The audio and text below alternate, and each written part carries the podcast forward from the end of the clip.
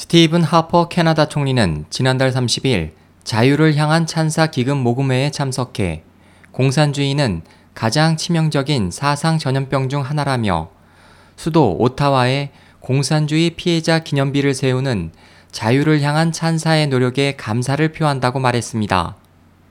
2008년 이 단체는 오타와에 공산주의 피해자 기념비를 세우는 것을 목표로 결성됐습니다. 2010년 연방정부는 정책 보고에서 이 프로젝트를 지지했고 정부의 출자금과 민간 모금으로 설립됐습니다.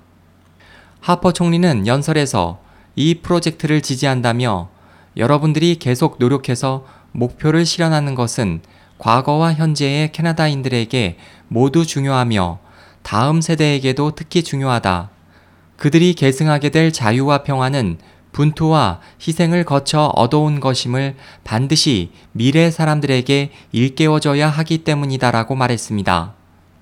그는 또 유토피아를 말하는 정치 이데올로기는 반면의 길로 나아가며 인간을 지옥에 이르게 한다는 것을 명확하게 우리들에게 알려주었다며 캐나다가 이 기념비를 필요로 하고 우리들이 이같이 자유를 향한 찬사의 노력에 감사하는 것은 그런 가장 치명적인 사상 전염병 중 하나인 공산주의 피해자들의 이름과 이야기가 우리를 일깨워주기 때문이라고 말했습니다.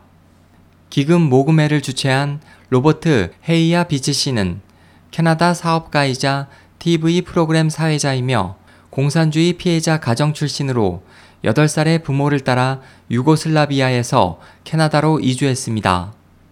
그는 유고슬라비아에서 살았을 당시 공산주의가 나쁘다고 말한 사람은 감옥에 갈 수도 있었다며 내 아버지도 감옥에 갔다. 추록한 후 더욱 철저한 반공주의자가 됐고 이후에도 21차례나 감옥에 수감됐다고 말했습니다. 자유를 향한 찬사 웹사이트에는 많은 공산주의 피해자들의 감동적인 이야기들이 있습니다. 그들은 중국, 북한, 베트남과 구소련 및 동유럽 국가들의 피해자들이며 이 이야기들은 공산주의 피해자 기념비 안에 보관될 예정입니다. SOH 희망지성 국제방송 홍승일이었습니다.